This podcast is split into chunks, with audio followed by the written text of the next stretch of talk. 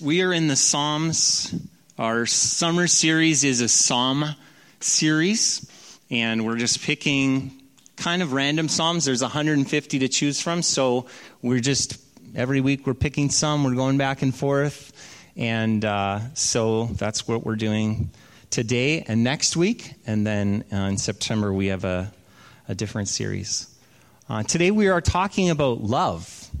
And uh, I was cleaning out the basement this week and I found a thing of um, love letters from Lauren and I back and forth. I found some wrappers I saved that she gave me and put a little thing on there. It's funny what you save when you're uh, in that initial love thing because I don't save every wrapper she gives me anymore.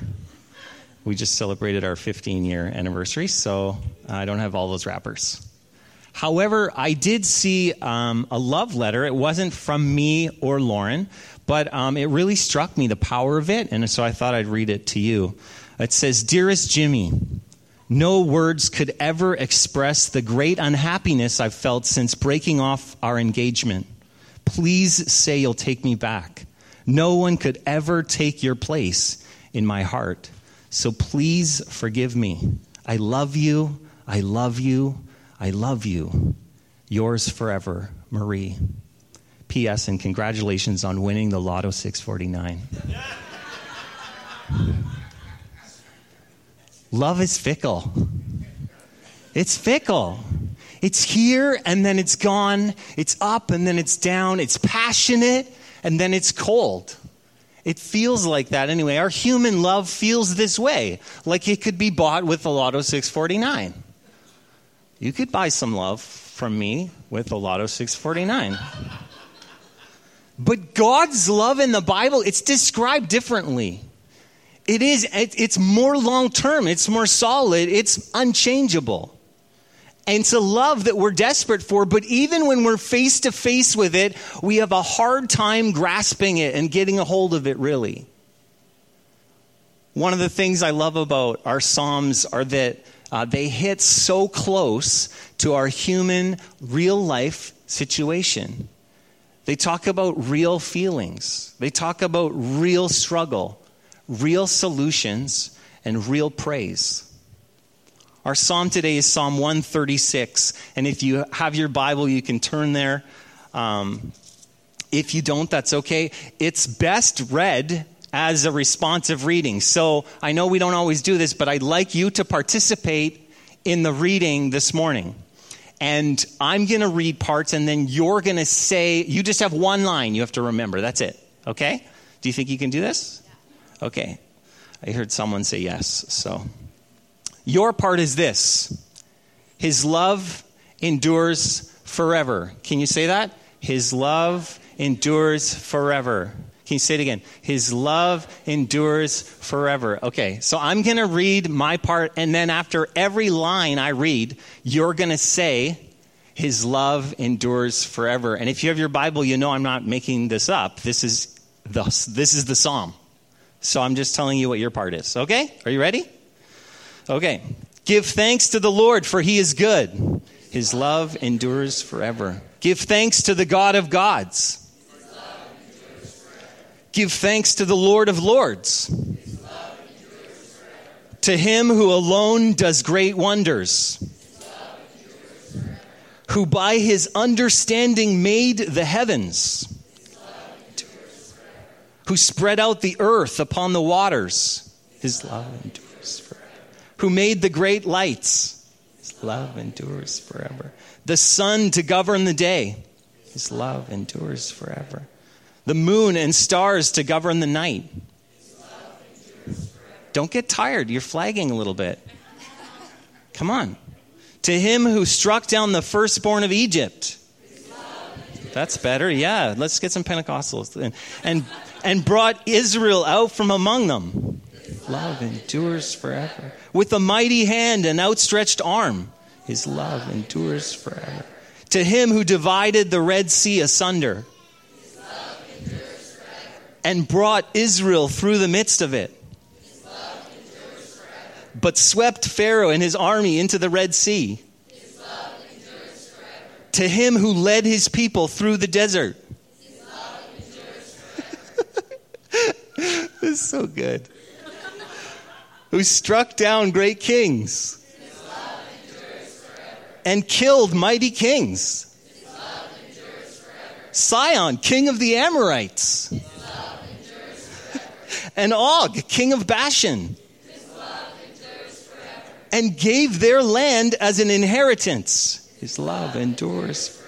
An inheritance to his great servant Israel. To the one who remembered us in our low estate and freed us from our enemies and who gives food to every creature. Give thanks to the God of heaven. His love endures forever. Amen. That's right. After all those, his love endures forever. That's a hard responsive reading, isn't it? Like by the end, you're like, okay, I get it. I get it. His love endures forever. My big idea is God's love in action awakens us to worship in gratitude. God's love in action awakens us to love to, or to worship in gratitude. God's love is a love that endures. Um, there's many years ago, actually, um, when I was younger. So I, my kids found out I was born in the 70s, and so that's actually now ancient history. I'm old, officially, I guess. So many years ago, we could say, I thought it was just a few, but it's many to my children. There were these worship wars. And it still goes on, I think, in churches today, but I, I believe it's less so. And the worship wars were these, the churches had these conflicts over the changing forms of worship. What did it look like in a church as forms changed? And so hymn books were exchanged. The hymn books in the bottom of the pews were exchanged for overheads, overhead projectors shining the overheads on the screens.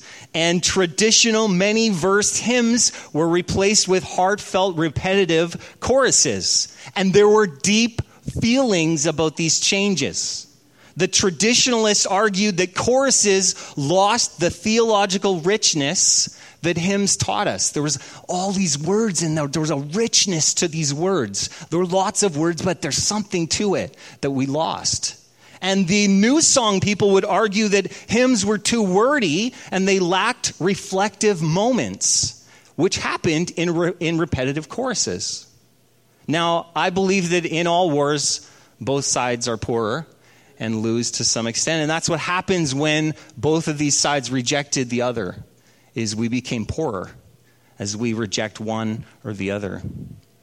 Now, in defense of repetitive choruses, I always quote to them Psalm 136. Is there a repetitive chorus in Psalm 136?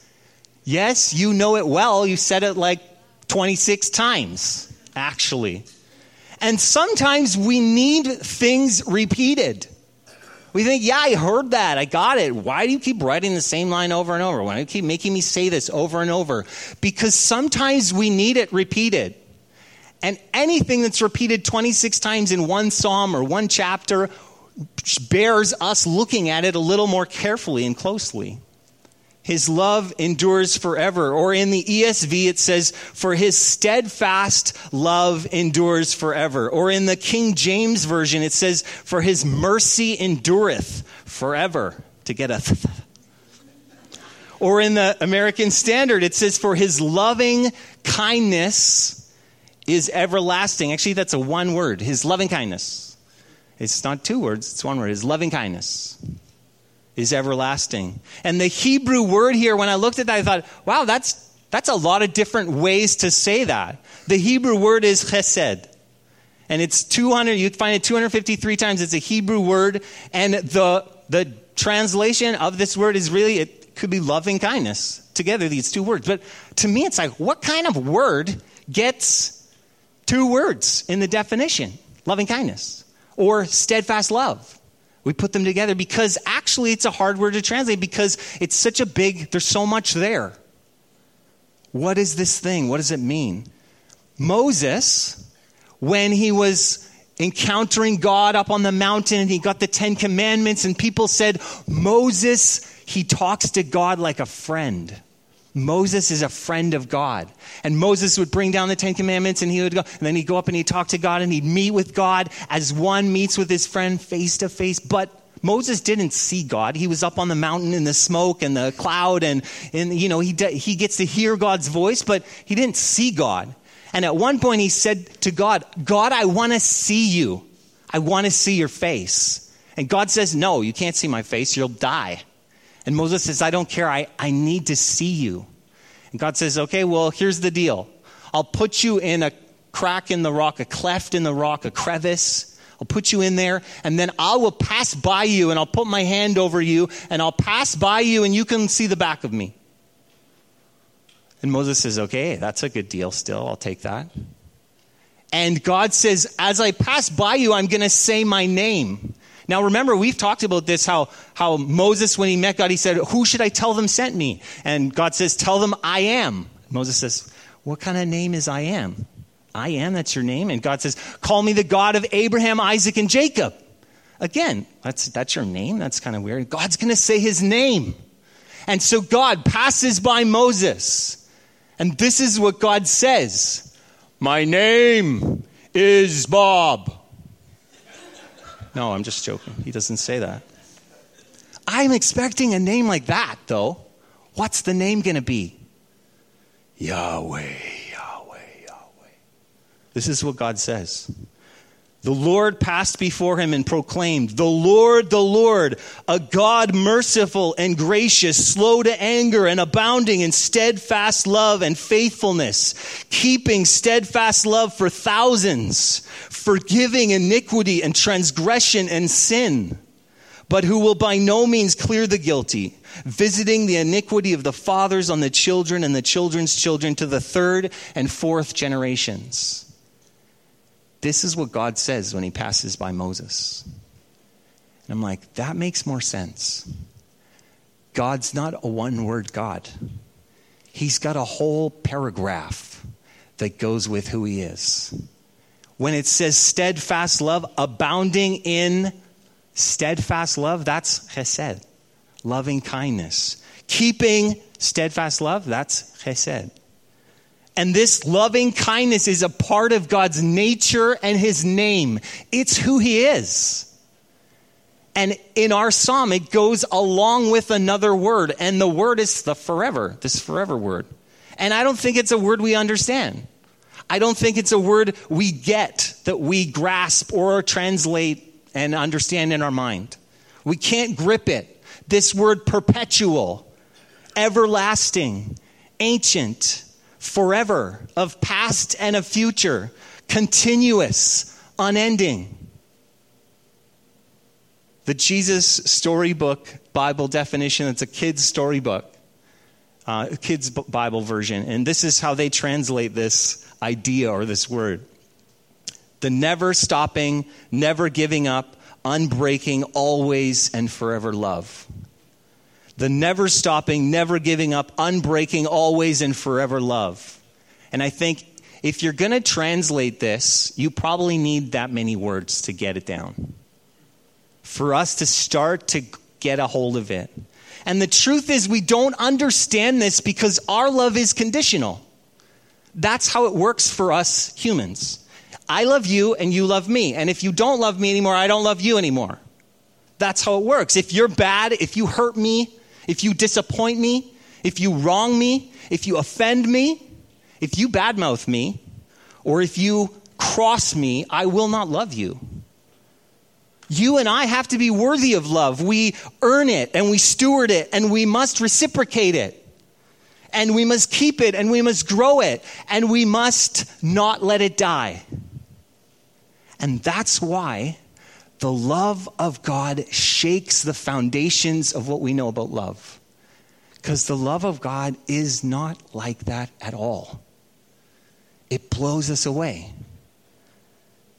Romans 8 38 and 39 says this For I am convinced that neither death nor life, neither angels nor demons, neither the present nor the future, nor any powers, neither height nor depth, nor anything else in all creation will be able to separate us from the love of God that is in Christ Jesus our Lord. Wow. Paul writes this in Ephesians. He writes a prayer that I find so interesting. This is the prayer he writes in Ephesians. Ephesians chapter 3, verses 17 and 18. He says, I pray that you, being rooted and established in love, may have power.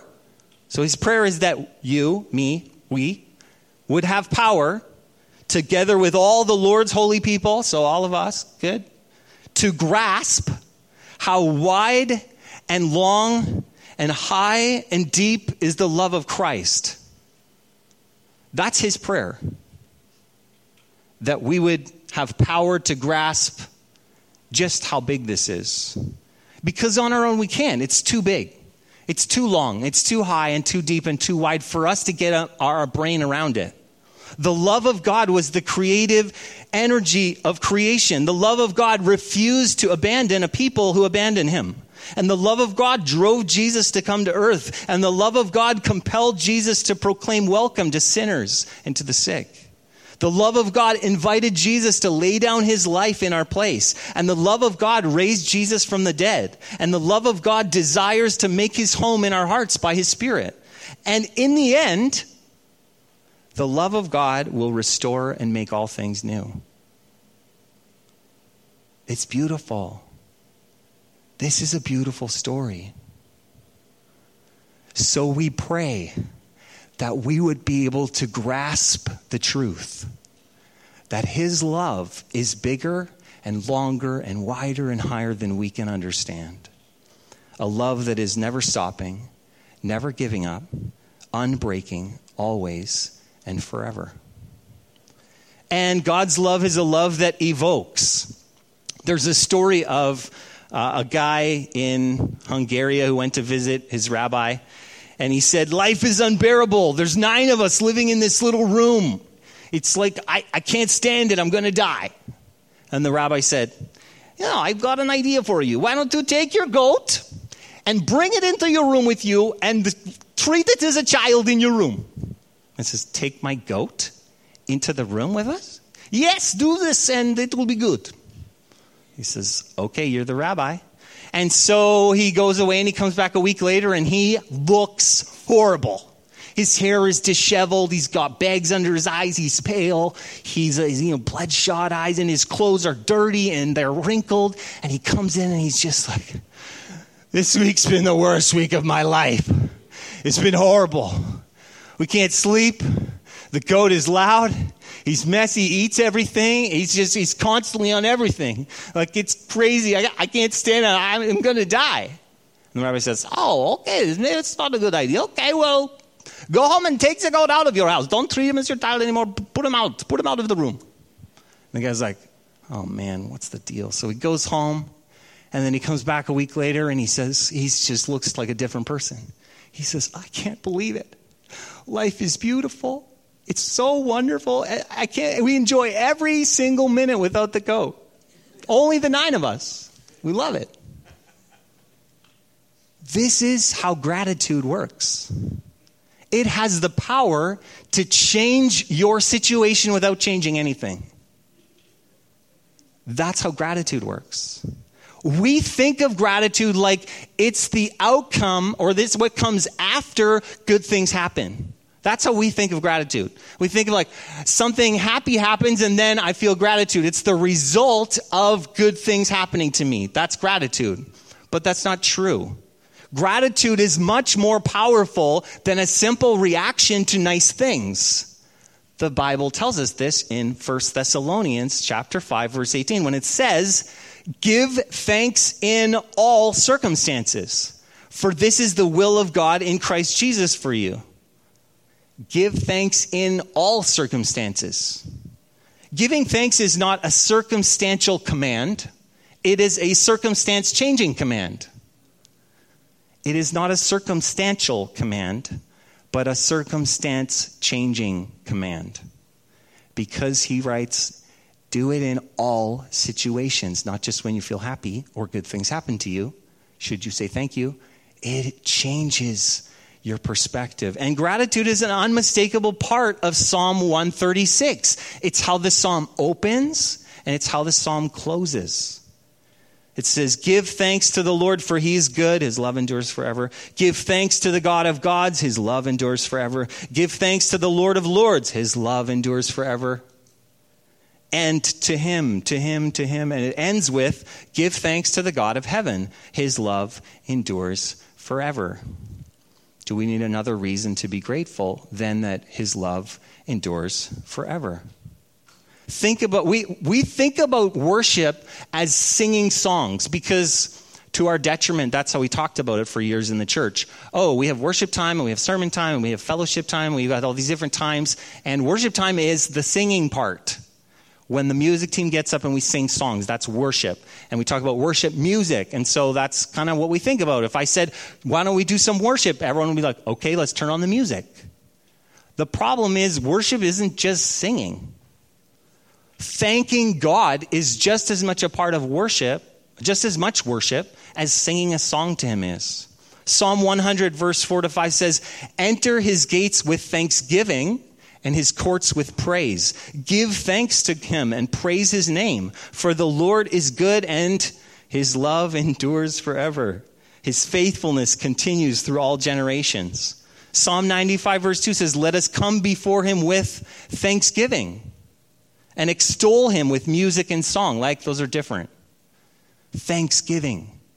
In the Old Testament, sacrifices, the sacrifices they brought, there's a bunch of different ones that they needed to bring, and one of them was the fellowship offering, which is also called the offering of thanksgiving.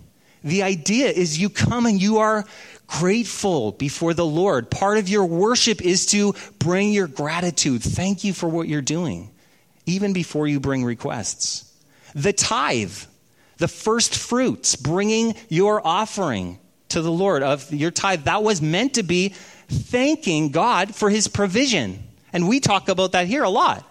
When we're giving our offering is meant to remind us that God is our provider and we're thanking him by giving him back a portion of it. The feasts and celebrations were meant to mark the times of the year with remembrance and thanksgiving. It wasn't God sitting up in heaven saying, hmm, what could I add to the list of things I want everyone to do? Oh, we'll put in some feasts. Okay, good. Yeah, and all these different things. Yeah, they better do all this right. We'll add a few more in there. It was meant to mark our year with thanksgiving. Oh, God, thank you for what you've done. Thank you for what you're doing. Thank you for what you're going to do. They're meant to give us these reminders. Worship and thanksgiving are connected unmistakably. And when we truly experience God's love, we always have a reason to be thankful.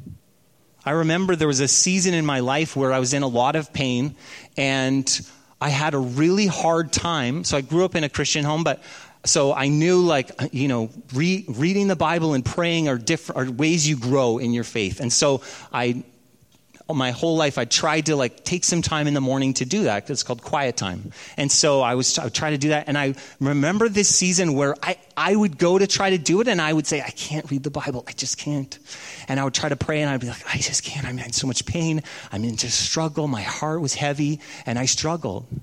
And after a few months of this, the up and down and trying to do this and feeling like I was failing, I remember distinctly feeling like God said to me, Jonathan, do I still love you? I was like, no, yeah, no, well, I'm supposed to say yes, but I don't. I feel like my heart is saying no. I don't feel like you do, but I know you do. It's like God says, can you do anything to make my love bigger? It's there. It just is. It's big enough. The good news is that Jesus saved us. Our weekly communion, our time coming to the Lord's table, is a reminder of His grace. Gratitude every week that we live under His grace, that we boast in our weakness and we boast in the cross. We eat the bread and drink the cup in celebration of the Lord's death and his resurrection. Psalm 9, verse 1 says, I will give thanks to the Lord with my whole heart. I will recount all of your wonderful deeds. It's that picture of like, I'm going to go over it. And my challenge to you this morning is where does gratitude fit in your, your spiritual disciplines, in your life with God? Where does, where does gratitude fit? Often we go to prayer and we say, God, I'm praying for this need and those people and this thing and these people I know they're in trouble. And we bring our requests before the Lord and then we go and maybe we, we've got some saying, we read our Bible and we study a little bit and we learn more about Him. Where does gratitude fit? Maybe it's that you start your time with gratitude. You sit down and you begin to say, Lord, what have you been doing? Thank you. How does gratitude fit in our prayer life? How does gratitude fit in our spiritual warfare? To change our situation, we begin to engage in gratitude, thanking the Lord for what He's doing.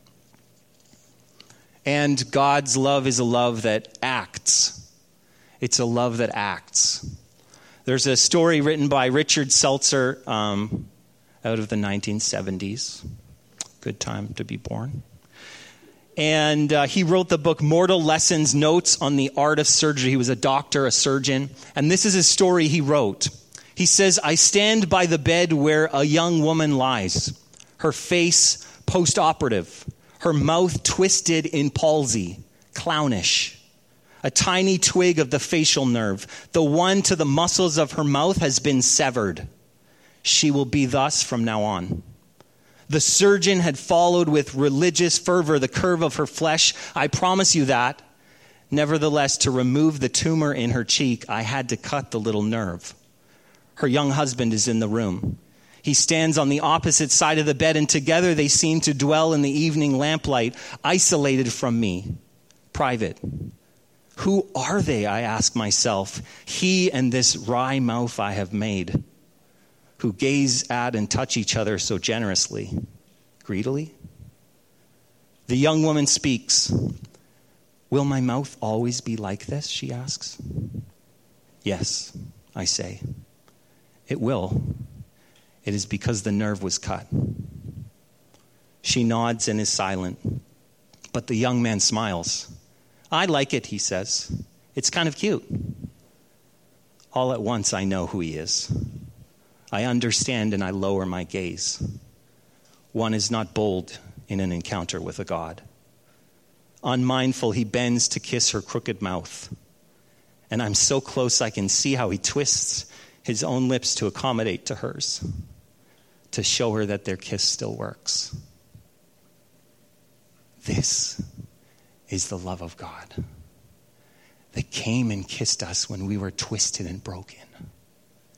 His love is moving. It moves us, and it doesn't stop moving. It doesn't stop. It's always going. In the beginning, it was there. God in the beginning. God the Father, God the Son, God the Spirit. I had a youth leader way back in the day. And he used to tell the story of creation. We went on a mission trip, and so he told the story a number of times. And it kind of bugged me the way he told it. Because he would start the story of creation, he would say, In the beginning was God, Father, Son, and Spirit. And God the Father would say to Jesus, Jesus, I love you. And Jesus would say to the Father, Father, I love you. And, the, and then Jesus would say to the Spirit, Spirit, I love you. And the Spirit would say to Jesus, Jesus, I love you. And I was like, okay, where's that in the Bible? But do you know what? Creation came out of love. The desire to share love, the love of the Trinity. God, who spoke the world with a word, loves us. We're his favorite thing. We spent time, we did the Galactic Starveyors here, our kids' camp in July, and day after day, station after station, we spoke these words to kids God made you, He loves you, you are His masterpiece. And one of the things I enjoyed saying over kids from our culture who hear a different message, the message they hear is, We're in the animal family. We're animals. We're just a little more developed than the other animals. The message I got to say over and over and over is you're different. You're valuable. You're God's favorite thing. He says He made us different than all the other things. This is the story of God. You are valued and loved because you are His creation. And God's love wasn't just in creation, it acted through Scripture. The story of love over and over and over. And there's a favorite story. And you'll see it if you read through the entire Bible. You'll see all these places where people are talking about this one story over and over and over. And if you've never heard it, you don't know it, you should get to know it because it's a good story.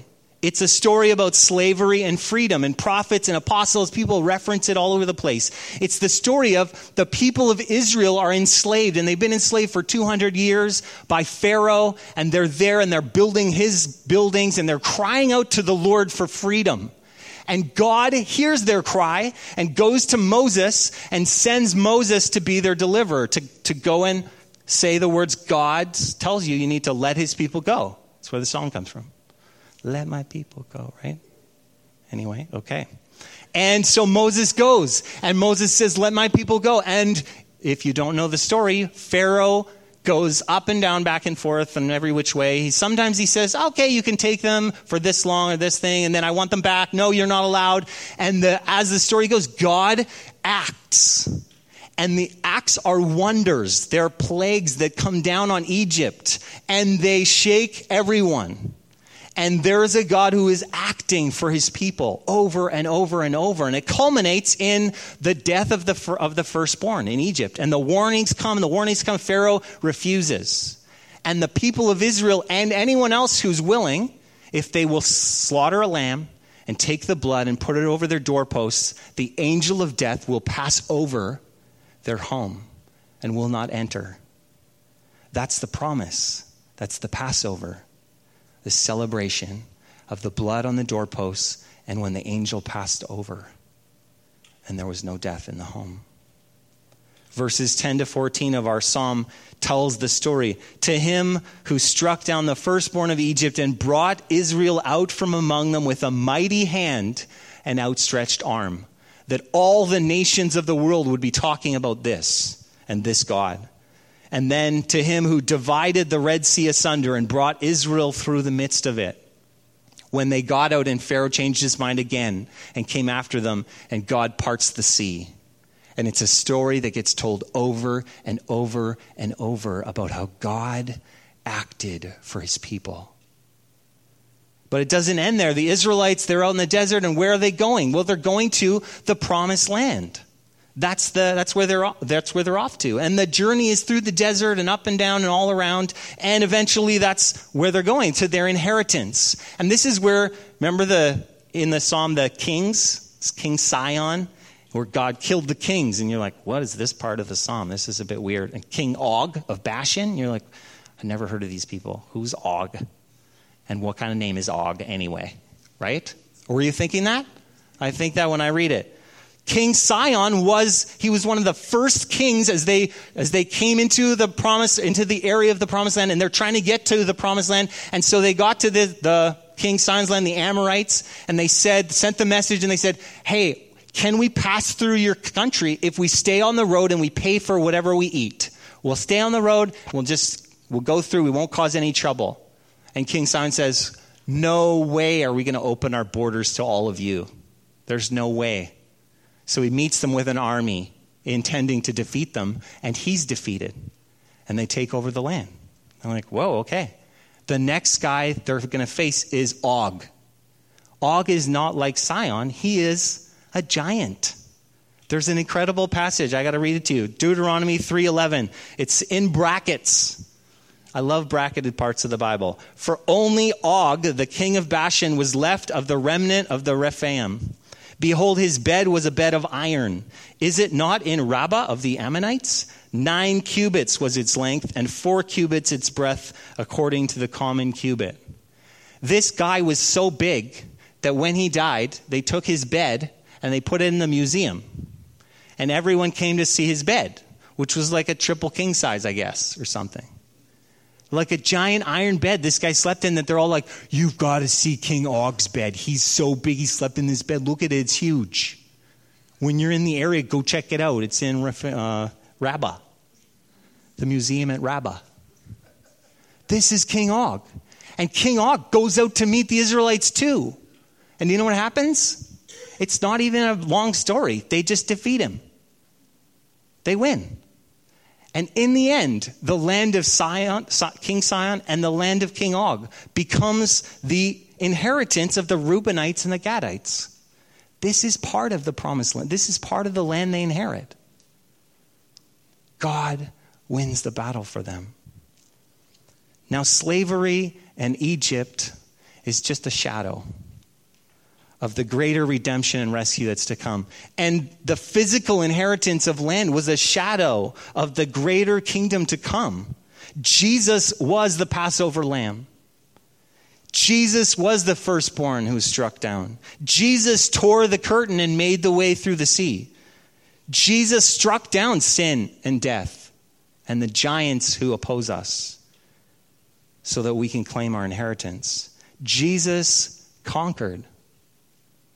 Says in John 3:16 for God so loved the world that he gave Jesus. He gave his one and only son that whoever believes in him should not perish but have eternal life.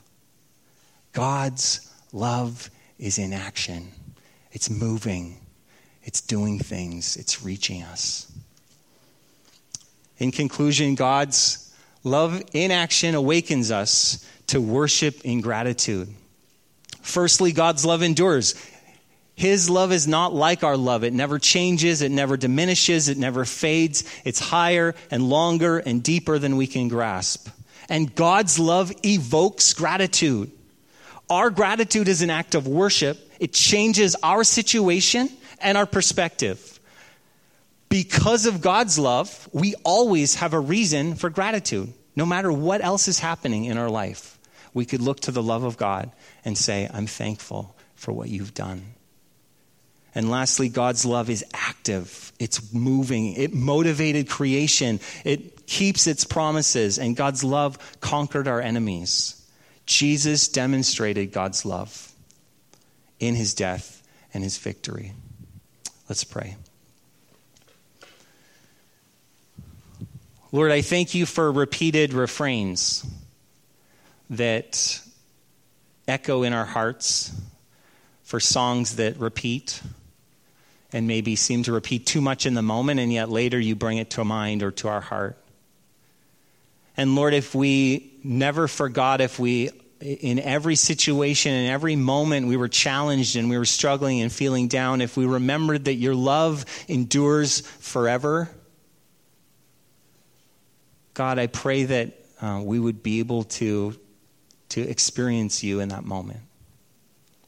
Lord, I pray that um, you would awaken gratitude in us. Not a gratitude that comes out of our circumstance, but a gratitude that changes our circumstance. I thank you that you're all about that, transforming how we see things because you're there and you're moving. And Lord, I thank you that you are always in action you're moving, your love is reaching out and, and working in situations that you keep your promises.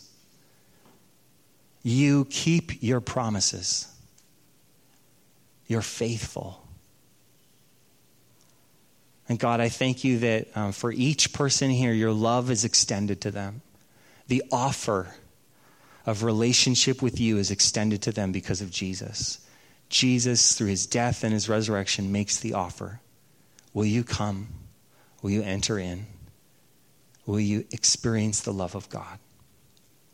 We thank you for your love and your goodness and your faithfulness. Amen.